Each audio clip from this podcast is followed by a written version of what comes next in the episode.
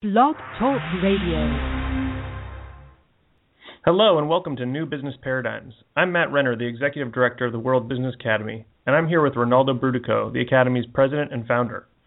The World Business Academy is a nonprofit business think tank and action incubator dedicated to transforming the consciousness of business leaders, business students, and the public at large in order to inspire business to take responsibility for the whole of society.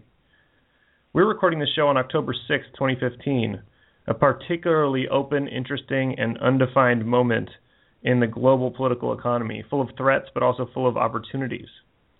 We'll talk through some of the biggest questions in the world right now and how they may affect you. Rinaldo, let's start with China and the international trade relationships there. Yes, okay. Well, you know, we just had this visit from China, Matt, and and and and I'm going to segue into the TPP, the Trans-Pacific partnership. Um, but you know, China is this fascinating case. So just yesterday, the International Monetary Fund reviewed its global economic forecast, and in that forecast, it did not change up or down its original projection for China for this year, which I believe was at 6.8% GDP growth. Now, to give you some idea how good that is, we barely scraped by 2% last quarter in the U.S and and and we're going to be doing probably three to three and a quarter percent for the full year. I mean, I think we'll we'll end up doing that going forward. But but we're talking about a rate in China of double the U.S. growth, and people are concerned about it being a slowdown. It's not a slowdown. It's a shift from a commodities buying boom because they were investing in infrastructure in China. You know, they went from no trains to the most ex- extensive high-speed rail network in the world in 10 years flat. So they've been investing enormously. They've got all kinds of building booms that are now plaguing them. They're trying to cut back on on, on, on capital investments, et cetera. So the commodities markets are are are going lower. And as a result, people are, you know, getting concerned about China. China's growth is just fine. In fact, uh, Xi is doing this great job of, of navigating between a, a capital-intensive, infrastructure-driven, spending-driven model to a consumer-driven model and he's going to do it and contain and, and, and maintain a 6.8% growth rate. So so at 6.8%, China is actually yeah. doing a great job of walking the tightrope between the capital intensive, commodities driven infrastructure spending model to the consumer model it wants to get to. India at the same time is even exceeding China, as we've been talking a lot on the show about India over the months uh, since Modi's election. India is doing about 7% growth. So those two markets are doing phenomenal. Then you've got, you know, the UK is up a, a point or two. You've got other uh, industrial economies like the U.S. will be up over three percent most likely. You've got um, uh, Japan is going to probably hang on with a little bit over one percent. Uh, the eurozone itself is coming up in part because Italy and Spain are bouncing back quicker now that the Greek crisis is partially over. So you've got all these things going on simultaneously, and along comes Xi visiting the U.S. What's that about? And by the way, while he's here, he has the unfortunate problem that the exact challenge with China manifested two days after he left. He reached agreement with President Obama that they would that the Chinese military would stop hacking U.S. companies to get trade secrets. Within two days after he left, the head of the division and then the Chinese military that does that hacking said, "No, basically we're going to keep business as usual. It's a competitive tool for us." So and by the way, you never see that kind of disagreement in the Chinese Communist Party. One wonders what will happen to the person who made that statement when when Xi was flying back. But the, the what it what it highlights, Matt, and this is what people need to be following with China. China is now the second largest global economy. It's a highly totalitarian state. Its freedom of press has never been worse. They're executing this incredible pirouette after 20 years of, of high growth, and they're maintaining very high growth and, and becoming a consumer economy. In the process of doing all that, they're also taking coral atolls in the South China Sea and turning them into brand new islands and militarizing those islands. So China's definitely remilitarizing, and it's scaring the heck out of all their neighbors. It's and, and this is part of the impetus for TPP. Now, in addition, what China's doing, it, it, this hack, this government sanctioned hacking, which is run by the Chinese military, and which we track now quite closely. You've got uh, the building of these islands offshore, and you've got other forms of hegemony, such as the the way they are abusing lots of the people in the uh, in developing countries where they're going for the raw materials. Now, in the face of all that, it is clear that the entire world is going through a rebalancing. We're going to talk about this in a minute when we come to oil prices. And, and in fact, what you're going to see is oil demand in China will continue to go up, not down. So people who think that China's not buying enough oil and that's why the price is down are missing the boat. But the point we want to make for this part of the conversation is TPP. If the Obama administration believes that the way to counterbalance the enormous power of China in global markets is by passing TPP, which is a, a trade agreement amongst 11 nations that basically, you know, a third of the global economy. That is a misunderstood piece of economics. Obama's barking up the wrong tree. A, it won't change anything. B, it's probably a very bad thing for American consumers. And C, it's certainly a bad thing for what we believe to be some of the most abusive portions of the global multinational U.S. corporate world. Now, I haven't seen the actual wording of the document because it hasn't been released yet. But from what I understand, there was a trade off made at the 11th hour where the Australians are going to get to sell us more sugar, in return for which we took a, we took a, we caved in for big pharma. Uh, and I'll give you an example. They're, what they're doing is they're enshrining that big pharma cannot have a competitor drug. So you've been reading about these prices where big pharma's been putting these huge price increases through, and they haven't. Right. It's unconscionable, right? Well, they will have the right to not let anybody in the 11 nations, which means all the people who make cheaper generic drugs, they won't be allowed to make generic drugs for a minimum of five years. And frankly, that's not the most of it because there are several ways they can get extensions. So what they're really doing is blocking generic drugs from the market, in return for which Australia gets to sell us a little more sugar. We got had in both directions on that trade because Obama is being too closely advised by big business. From what I've seen so far, and that's just one of the compromises in there that I think is crazy. I think there's some compromises in there from Monsanto that are absolutely nuts. So what I'm seeing, and I will, I will reserve final judgment till I read it, but it looks to me like the people listening to this radio show better call their congressman, call their senators, and tell them stop the TPP. It's bad for America. It is definitely going to decrease jobs. It's going to further enshrine some industries, big pharma, Monsanto, agribusiness, in ways that we never would want to protect them. And it's not going to get us that much in return and we're doing it because we're afraid of China, and we're actually addressing the wrong part of the Chinese puzzle. The part of the Chinese puzzle we want to address is not their economic prowess, that's actually holding global GDP up. What we want to address is the way they conduct themselves in foreign affairs around the world, and I think we can do that, and the TPP has nothing to do with that, and that's the real issue. There's also a real issue around uh, sovereignty, right? And, and some of the this agreement potentially could limit uh, countries, including the United States, and their ability to uh, essentially have their laws apply to international businesses. That seems like a real a real threat to democracy as, as a concept. Well, I, it's not a, it's not a threat to democracy. What it is is it's it's a threat to markets working properly. In other words, if you gouge selling drugs in America, you're not going to be protected by that same gouging in another country. So right now, as you know, no one pays American drug companies more than Americans do. So Germany buys American drugs for approximately 40% less than we pay here. And that includes the cost of shipping. Why is that? Because Germany doesn't let people gouge. Well, if Germany was part of the TPP, their ability to stop gouging would be reduced. So I'm not as concerned about it as a matter of national sovereignty. Frankly, I think nation states are a, probably a, a thing of the past. But what I'm really concerned about is that someone like Big Pharma would then get international global protection to not only continue the gouging but accelerate it. We do not need to put more power in the hands of very few economic interests. That's going in the wrong direction. That is right. what has led us to the crisis we're in now. It's what's led to the weakness in the global economy. It's what's leading to the the crisis in climate change. The last thing we want to do is give more power to big pharma and big agribusiness. What we want to do is have them be subjected once and for all to the power of the marketplace to an even playing field. And if you're going to gouge on a on a drug, and a generic can be produced that will save lives for a tiny tiny fraction, like one one hundredth or less of what you charge, you know what? Get your prices down, or be prepared to face that competition. My point is, you know, I agree with you that the there needs to be an international order, and just like you're saying, we shouldn't let Monsanto's of the world and the big pharma set the rules of that international order. It should uh, Absolutely. be a democratically a democratic process of some kind that actually retains the people and, and the power of, of people's choices over the power of big business. Uh, yeah, and the way to, the way you know you're getting a fair shake, Matt, is if they negotiate it in public. I understand why they don't want to negotiate in public. I understand they don't think that, that they couldn't run Mother Teresa uh, for office in this country because the Republicans would tear her apart. The bottom line is the Republican Congress is dysfunctional. Everybody knows that. It couldn't be more apparent than what happened this week, and we'll talk about it later in the show.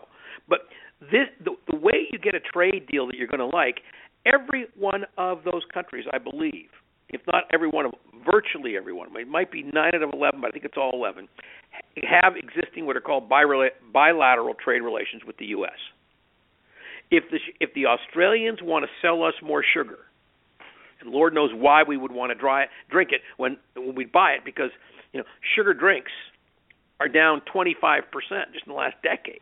So I mean, finally, Americans are starting to deal with this obesity crisis, and we're starting to say, you know, we eat too much sugar in this country. So why would we trade Australia and give them the right to sell us more sugar when it does nothing for us? Now, if you've got if Australia's got something you want to trade for, by all means trade. But I like the idea of talking about it in public. Is it a good bilateral trade-off? If it is, great, let's do it. If it's not, let it go. I, I, I really don't think it's in our interest at this time to use something as comprehensive and frankly as unwielding as an 11-nation trade agreement to to to, to reassign everybody's piece at at at the bo- at, on, at the desk.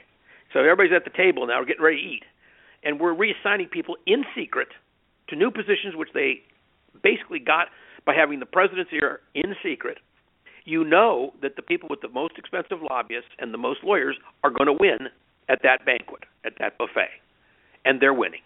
And and and the price of that is things that Americans are giving up every day, which do not provide us with an adequate offsetting advantage.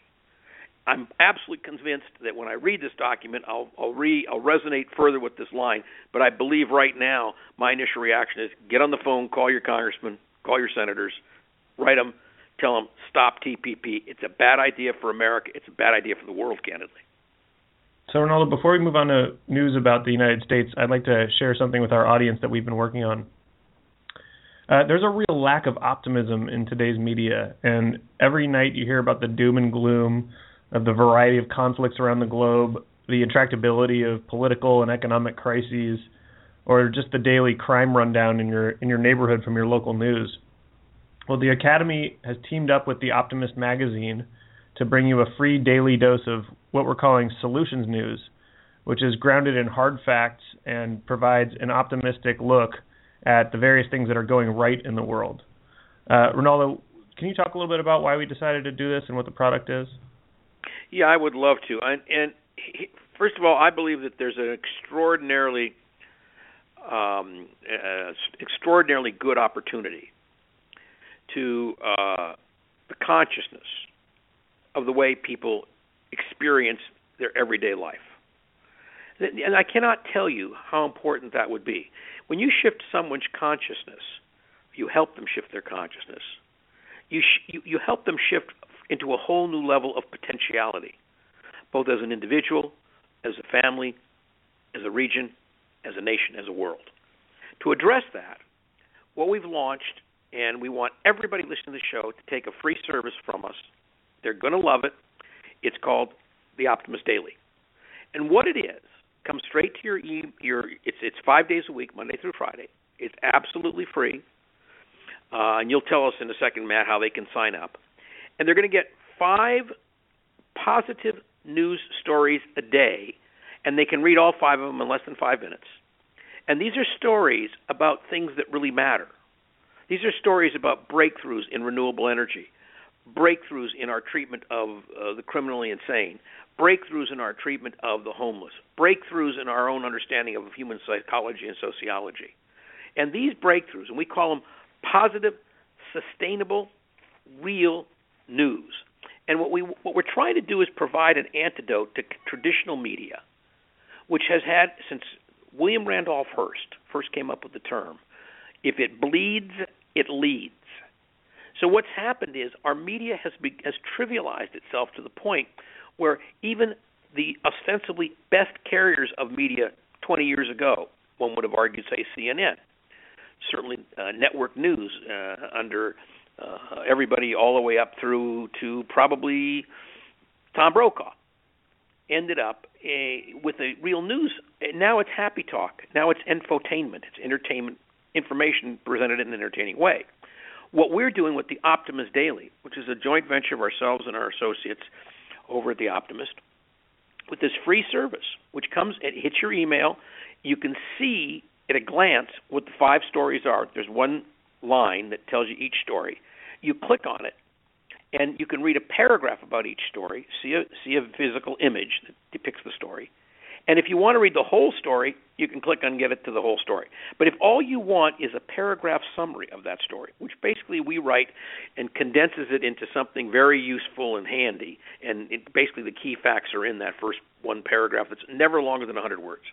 So we would love to suggest that people would subscribe for this service have good news on your desk every single day. Start your day with good news because when you do, it changes your attitude, and that's what changes your consciousness. So I, I would love for uh, you to throw in your own thoughts because I know when we started this, Matt, you were not the big believer you became, and you've become yeah. a bigger believer in, in watching it. Tell me why. Yeah. Well, I, I'm a former journalist, so I was a little bit cynical about this concept. Uh, I thought good news was mostly fluff and happy talk, and serious people were really focused on what was going wrong in the world. But I signed up for the service anyway, and and I eventually started looking at it. And then once I did, I realized that I was reading, you know, four or five of the of the stories every day. And I not only the summaries, but I'd actually click through to see the stories, you know, about renewable energy or about policies that were working to really change uh, culture and society and about the way the developing world is being benefited by innovation and technology. It was just amazing. Um, and it really does change the way I see the world. Actually, uh, I, I, think that it's helped me become more optimistic and more uh, driven and, and, inspired, as opposed to kind of bowled over or depressed by the news every day. Yeah, it um, kind of it kind of counterbalances it for me. By the way, let me just read you the headlines for today, just so people get an idea what these stories are. So here are the five stories you would have gotten today. Renewables will make up a quarter of Africa's energy needs by 2030. That's amazing. Another story if you spend real FaceTime, not on FaceTime, but real FaceTime with your loved ones, it'll prevent depression. Next one world's extreme poverty at an all time low, according to the World Bank. The next one a Scottish distillery produces biofuel out of whiskey residue. And last but not least, I love this one bring excitement to your everyday life with these five fun tricks. And what it is are just five things you can do that are kind of fun to start your day off with. So that's what you would have gotten. And you would have been able to read all five of those stories literally in under five minutes. So unless you want to go to the you know full story, but I, I just think it's a great service. I want people to take it uh, because it is free, and it will give them an opportunity to really experience a whole different way of looking at the world because you'll be looking at positive, sustainable solutions every day rather than what's wrong. Yeah, and the way to get there is to go to worldbusiness.org forward slash optimist. Again, that's worldbusiness.org forward slash optimist, and I'll have that link in the show notes for this show. You know, the other thing, Rinaldo, that I really like about it is that it's it's it's delivered to me a whole bunch of new sources of information that I didn't know even existed on the internet uh, including you know Psychology Today and various uh, green publications that are really good quality. And I read other things from them now that I didn't know about until I found The Optimist. So it's really good yeah, for research purposes. It's really great for people who are you know in communications or just are interested in sharing good information with their social networks. You'll find a lot of it through this service. Yeah, and, and as an example, I mean, just as an example, if you are doing any kind of research on um, electric vehicles. There's a way once you're a subscriber to actually be able to search back in thousands and thousands of articles that we've had on electric vehicles. If you are interested in um, any one of a bunch of topics energy, education, business, design, finance, global warming, women's issues, self, economy, sharing, all these different things can actually be researched if you uh, if you want to get involved deeper with the service. But even if you just want to take the free basic service, you'll see these kinds of stories crossing your desktop every single day. It, you couldn't have a better way to start your day than to spend five minutes finding out what's positive and sustainable that's a solution that's working in the world today somewhere. Absolutely, and again, I'll, I'll include the link in the in the show notes here. Uh, and Rinaldo, I think I think now's a good time to move on here to the U.S. economy and politics. Um, you know, the domestic economy and the domestic politics are really at issue as we move towards this uh, ever increasing amount of craziness in the presidential race. But I think we should step back from that first and talk about the the, the action by the Federal Reserve or inaction. Well, um, the Federal Reserve um, was concerned that the uh, unemployment rate is staying at about 5.1 percent. We didn't create the jobs last month that we thought we well that we have been creating. I think it was down around 175,000. And the the, the the the head of the Fed, Janet Yellen, a couple of years ago, made an observation, which I think is still something she believes, and that is you don't start to get an improvement in workers' wages in, in, in actual benefits to the common man until you get a little below structural unemployment. So I think she believes that at 5.1% we're not quite there yet. And that would indicate that um, they are going to hold off a little longer uh, with their with their increase. At the same time, I got to tell you, just happened yesterday. The U.S. government, for the first time, and I think in its history, issued bonds that carried a zero percent coupon rate. Never, I mean, that's never happened before.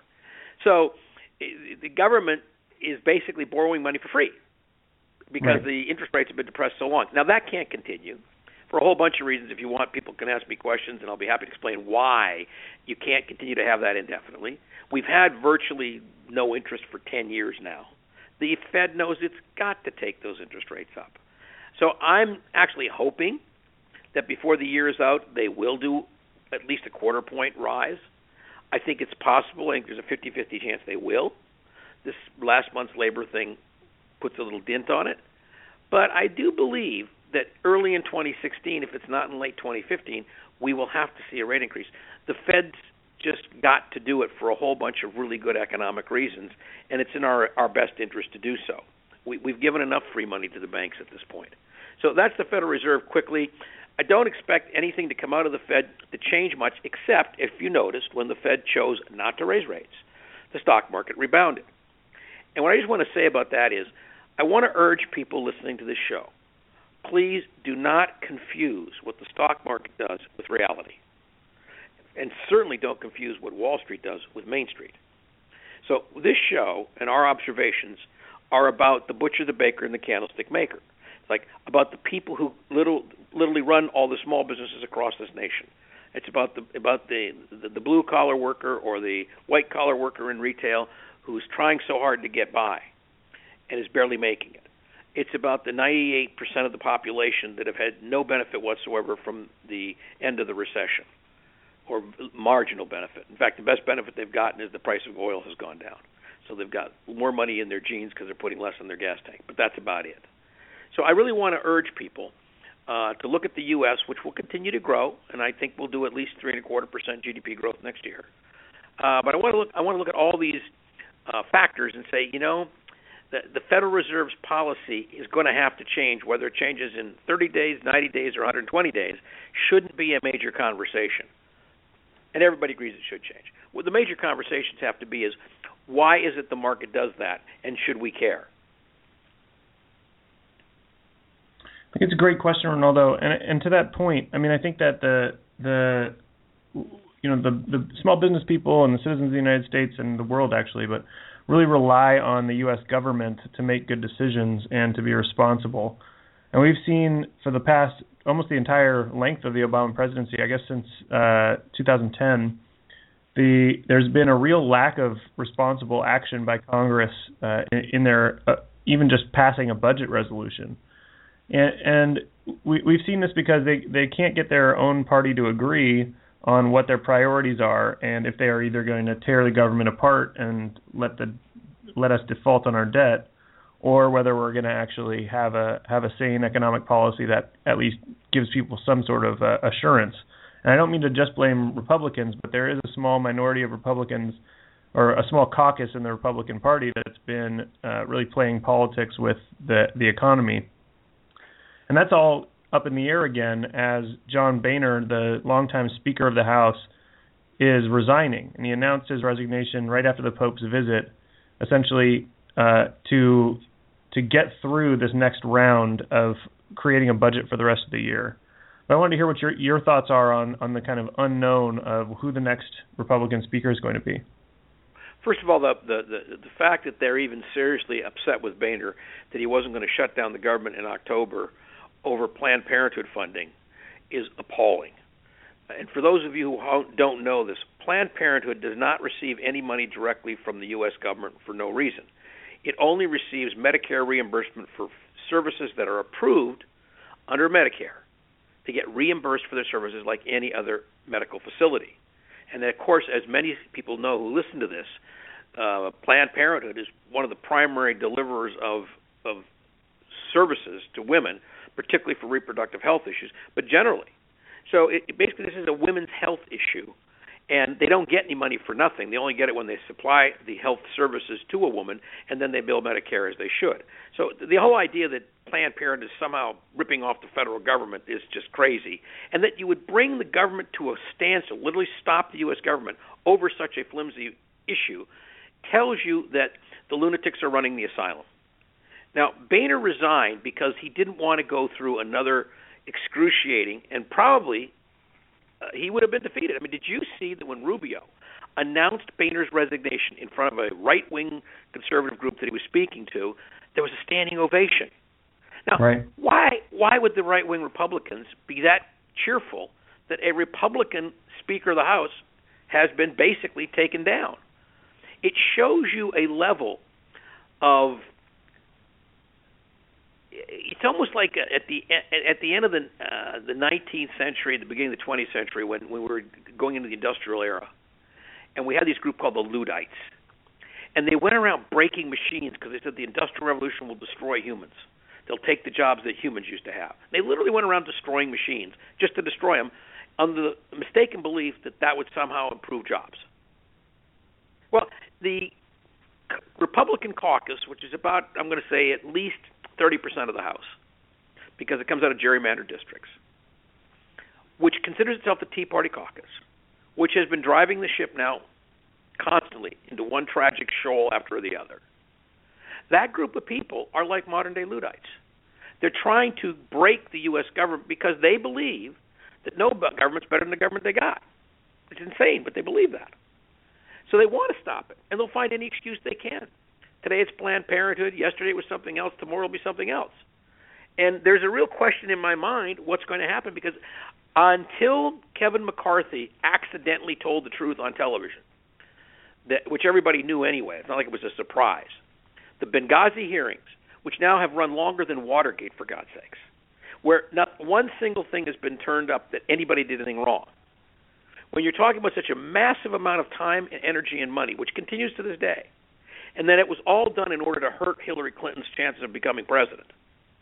When McCarthy accidentally said the truth, what it did is it opened McCarthy up to being attacked by his own party because he obviously doesn't know what to say on camera. And if you're the Speaker of the House, knowing what to speak is important. So I think that um, I think that Boehner is grateful that he got out. The deal he cut was he agreed to put through one last um, temporary measure for the budget goes from October to December. We are literally sitting here where by the second, third week of December, the government could be closed by whoever the new speaker is because of an inability to get a continuing continuing resolution through the Congress. Now, I don't know what people are going to do about that. I know if I were the president, I would absolutely be willing to look at the most extreme of measures as an example. If the government ceases to function because the Congress cannot pass a bill, I would urge the president to look at the possibility of issuing script.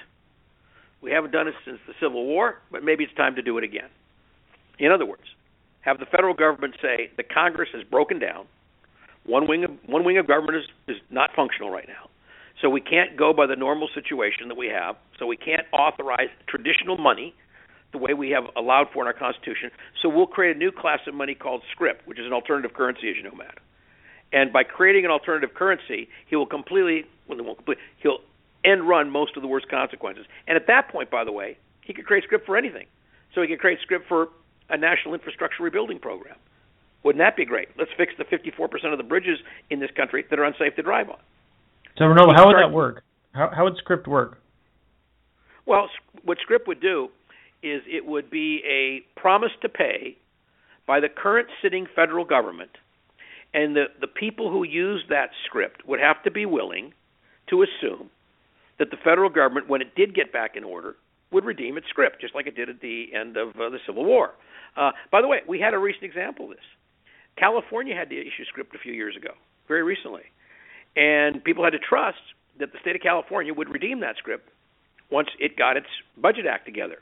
And sure enough, after a couple of referendum by the people, California got its house back in order, literally. All the chicane- chicanery stopped. California has had a, re- a renaissance in terms of its economy. It's now back as a highly rated bond. So its its finances are in great shape. People don't realize California's finances right now are in great shape.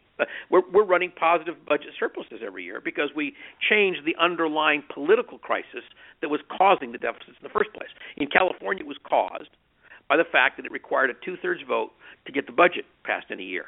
So everybody who every single assemblyman in some podunk little town was holding up everybody else unless they got an extra piece of pork.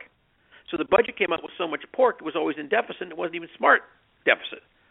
So it wasn't it wasn't productive deficit. It was destructive deficit. So by eliminating the the two thirds requirement to pass a budget, which the people of the state of California did, and by changing the way the the, the districts are set for election from the parties, the political parties get to set them for their own convenience, the Democrats and Republicans, to where the the people set it through a commission. So now we're beginning to unwind the gerrymandering. Those two things together have unlocked an extremely positive uh, state of situation for California, both economically and politically. Now, it issued script when it was in that crisis, which lasted several years. But the script was only around for, as I recall, less than a year because they issued it, and then almost immediately, even uh, the assembly realized that it it couldn't continue this way. Well, we need a crisis of that type, apparently, and a president willing to grab the bull by the horns, apparently, in order to get past this crisis in the Congress. But I'm very, very concerned about the fact that this Congress does not look like it's going to be able to put a continuing resolution together by December, which is when the current authorization runs out, that Boehner negotiated a two month extension, two and a half month extension, in return for which he agreed to resign. He got that and so he got his going away present, and he won't be invo- he won't be involved in this cat fight going forward. I'm sure he's relieved. But come December, we're going to have this crisis on our hands, and I don't know who's going to take Boehner's place. McCarthy looks like he's badly wounded to me. Uh, Jason Chaffetz, uh, Tea Party darling, uh, is frankly not an attractive possibility, uh, but a very but, but much beloved by the Tea Party caucus, one of the leaders of it. So if he gets in, my guess is you're going to have even more craziness. I don't know. But whoever becomes Speaker of the House is going to have to be willing to get rid of what's called the Hastert rule. Now, does everybody know who Dennis Hastert was? Former Speaker of the House? Yeah. By the way, you know, he's now a convicted felon, right? Yeah. Um, Dennis Hastert, uh, actually, and he's convicted felon because he intentionally broke the laws of the United States and did secret money transfers to pay hush money to a young man who he was allegedly had uh, sexually abused when he was a wrestling coach uh, in high school, a high school wrestling coach before he went to Congress. And anyway, Hastert passed this very silly rule, and the rule says you can't approve a bill if you're a Republican Congress unless the Republican caucus agrees with it.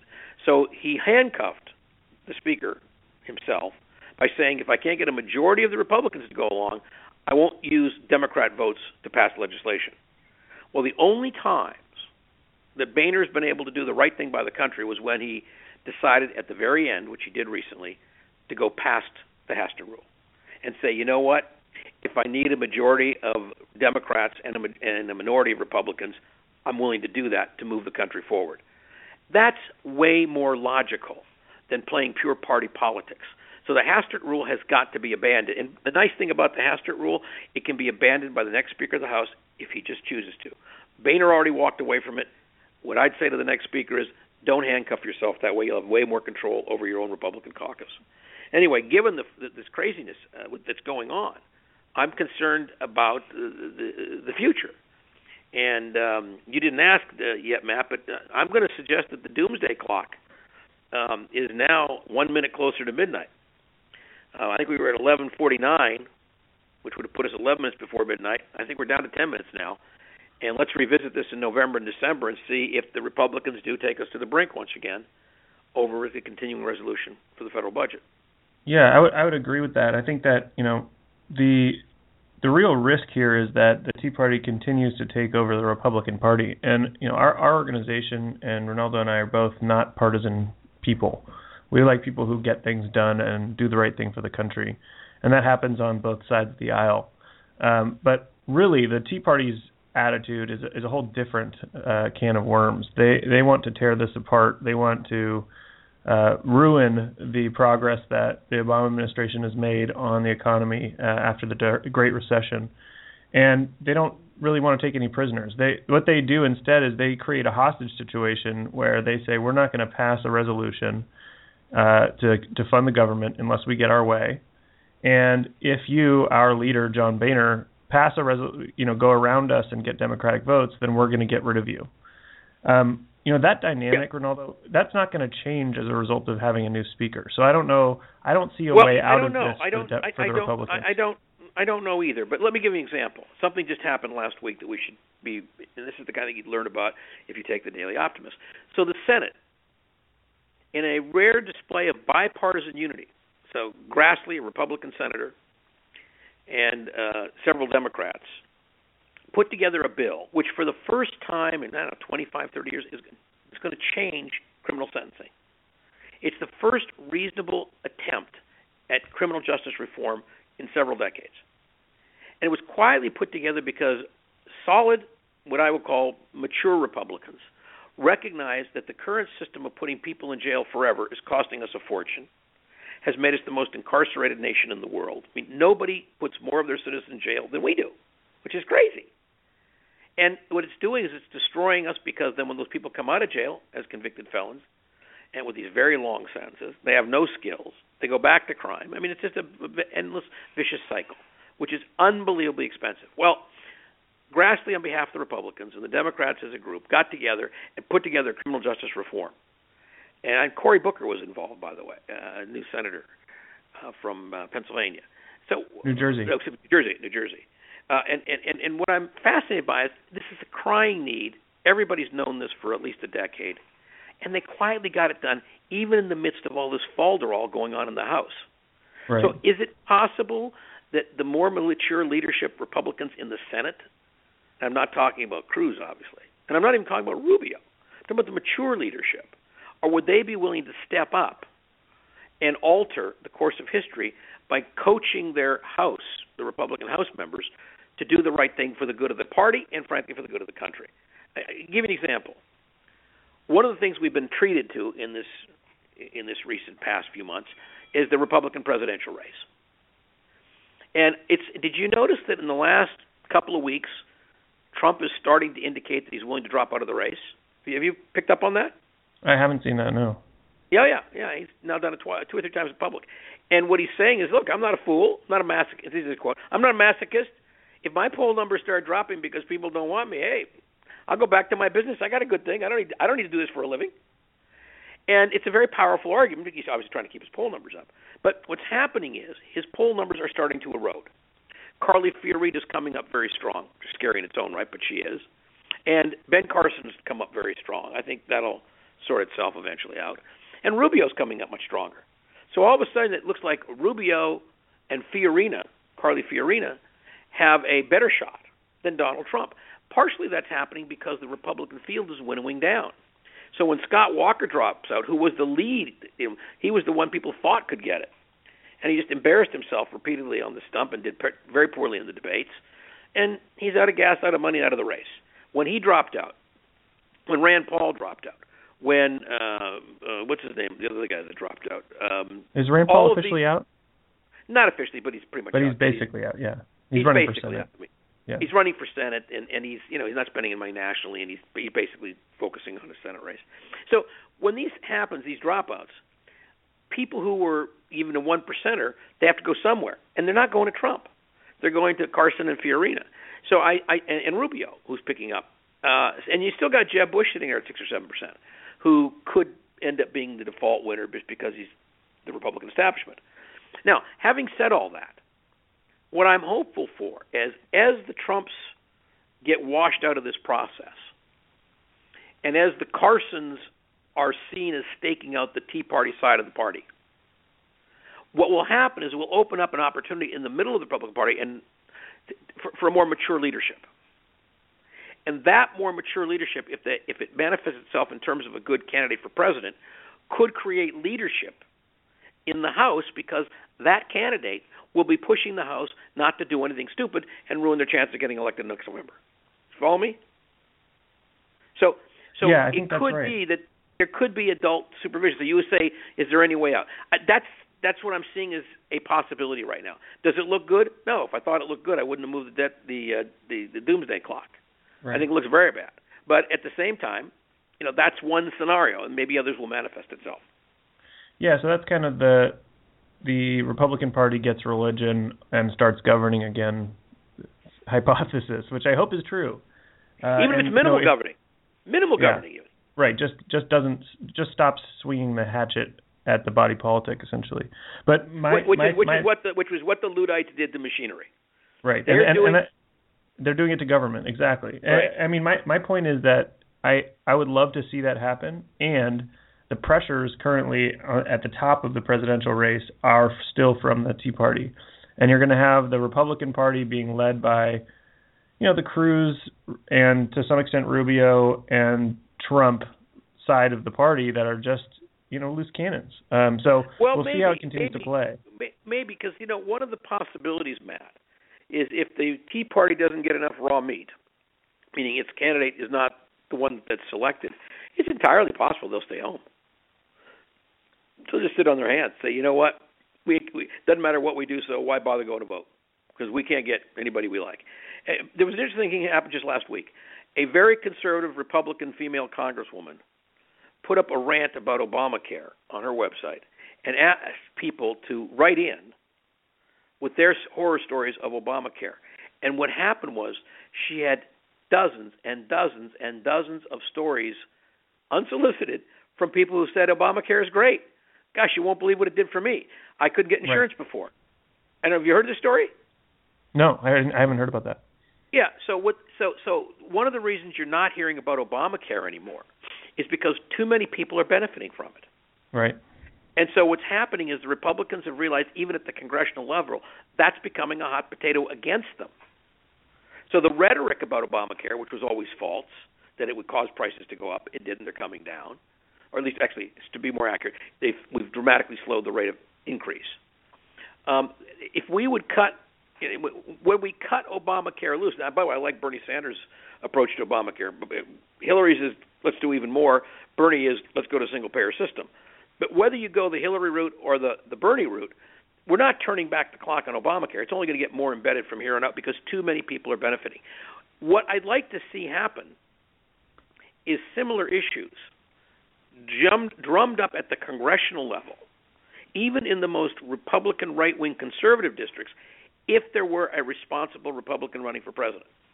The problem is, as you know, right now in the primaries, all the Republicans, including people like Jeb Bush, who I think is probably a decent human being, but all of them are are are, are throwing red meat at the base.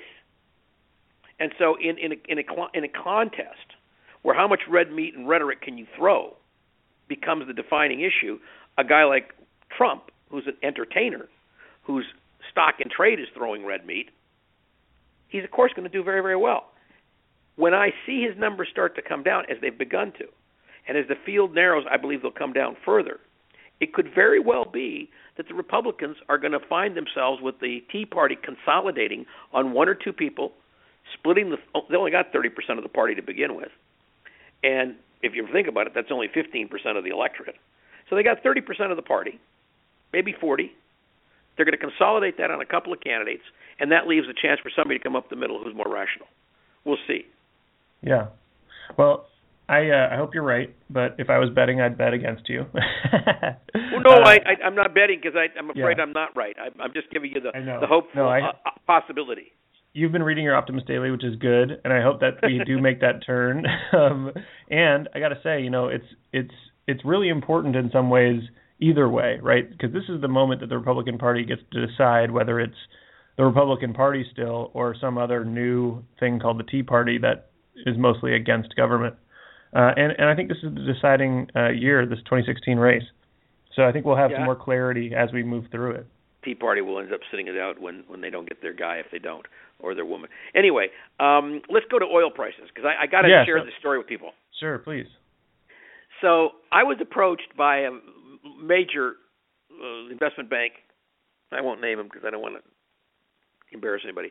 About what I thought given that we track, as you know, oil and commodities and stuff, what did I think about the Goldman Sachs prediction that oil could go to $20 a barrel?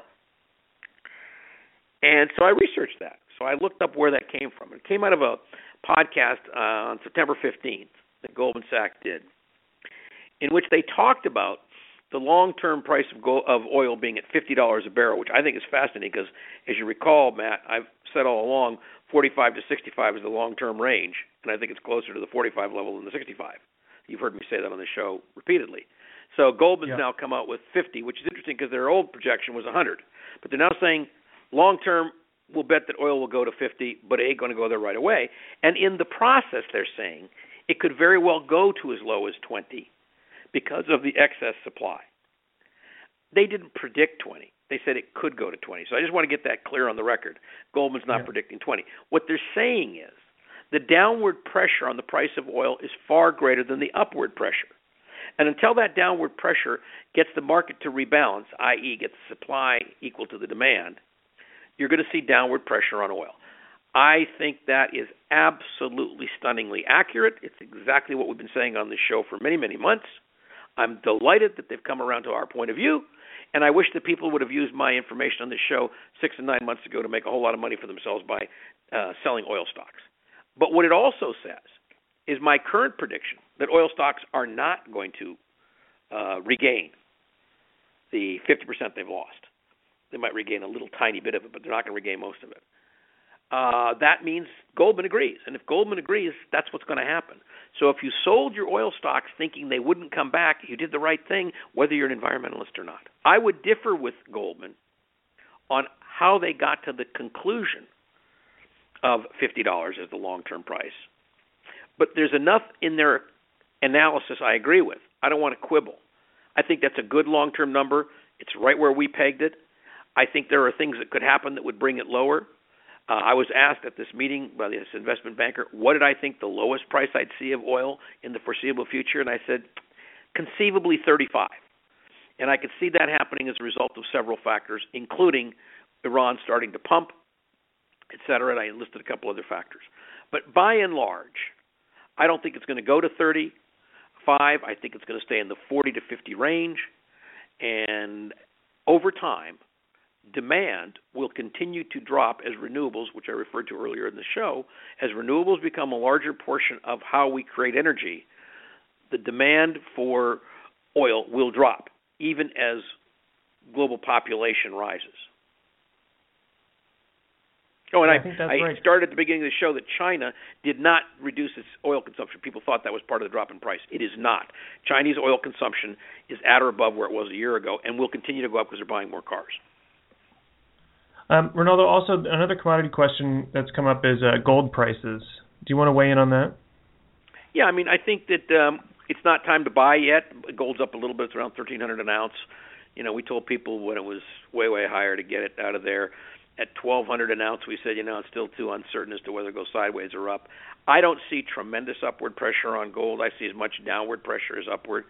I wouldn't invest in gold just yet. I'd be looking at it for the future, but not yet because there's as much deflationary pressure as there is inflationary pressure in the global economy. And for that reason, I don't think gold's a good idea, particularly when you have to pay to hold gold. You either have to store it or you have to keep it as an income producing asset. Whereas if I contrast uh, taking the same amount of money, you know, thousand dollars, instead of buying gold, which is still going to, it's been sitting there for several years and likely will continue to sit there. I take the same thousand dollars and I buy a, a good dividend stock. Uh, you can get uh, four and a half percent return on something like Daimler Chrysler right now. So that thousand dollars is going to produce forty five dollars in income per year in a world where interest rates are zero. So there's no sense having that money in your checking account. You might as well put it in Daimler Chrysler stock. And I think what's going to happen. And by the way, I think uh, GM, although it, it went up yesterday, so it's not quite as good a buy as it is what it was a week ago. But uh, GM's paying a very high dividend, it's about three percent or more uh, relative to its stock price. A lot of good dividends are out there with really strong companies that I think are perfectly acceptable. Uh, we we promoted GE as a dividend stock, you know, more than a year or two ago, and it's performed beautifully as a result. And it's dragged the price of GE stock up as well, not just the divestitures, but how much money GE pays out in dividends. So I think um, high-paying dividend stocks are going to be the darling of Wall Street for the next foreseeable future. And what I like about it for our listeners is it's a way to earn current income. If you can earn four or five percent on your money by owning, say, Daimler Chrysler or four percent on on General Motors, what will happen is over time, the price of that stock will rise because more people will want to make that four or five percent. And when the Fed raises interest rates, remember they're going to raise a quarter of a point. They're not going to go to the moon. And so four to five percent yield is still going to look like a very good opportunity. So I, I'm I'm a big believer in high dividend stocks rather than gold, and I certainly am a big believer that oil is in for a prolonged period of trouble, hopefully indefinitely, but certainly for the foreseeable future and all the way through 2016. Excellent. Uh, Rinaldo, with that, I want to ask if you have any uh, any closing thoughts. One thing that we haven't talked about is the Pope's visit, or uh, in the relationship with climate change. Yeah, I just want to. I mean, the, the the Pope is phenomenal. I mean, what he did in uh, in this country, in fact, within the United Nations, um, it, it was just phenomenal to watch him touch on moral issues as a pastor rather than as a politician and just talk from his heart about the impact of climate change on the poorest of the poor. To talk from his heart on the, the requirement that we do more to open our borders to people who are refugees from war torn countries. Uh, to talk from his heart about the need for government to function. Uh, you know, I, I was so impressed with everything he did when he was here. I think the rest of the country was too. He provided some moral leadership at a time we badly needed it. And uh, I'm hoping that the silly season of this campaign is starting to get behind us. That the most extreme and least productive members of the political um, race, that would be Donald Trump for sure, start to fall by the wayside. And as we have a, hopefully, we begin to have a more serious conversation about what we are capable of as human beings, we will actually end up in a better place a year from now than we would have been without his visit. And I guess I would end on this note, Matt uh, I, I really believe that the only difference we will ever see is the difference we make ourselves. And so the only thing you can really ever change is yourself. But if you change yourself and you contribute with others to changing what's going on around you, you actually change the macro environment with which we all live. So there's a motto of the Academy, and I'll end with this, and I firmly believe it's true. Our job is to share the vision of a world that works, basically, build the network, keep tying people together so they can see how we can work together, create positive solutions, and heal the planet. Because without a healthy planet, there can't be a healthy human civilization. Share the vision, build a network, heal the planet. That's what we're here for, and everybody who's listening has a role to play in that. Thank you, Rinaldo, and thank you to our audience on behalf of the World Business Academy. Uh, please do come to our website at worldbusiness.org to connect with us in between shows and email us at info at worldbusiness.org with any questions. And tune in next month for the next episode of New Business Paradigms. Until then, thanks for listening, and please do share this show with your friends and family. Thanks, Rinaldo. Thanks, Matt.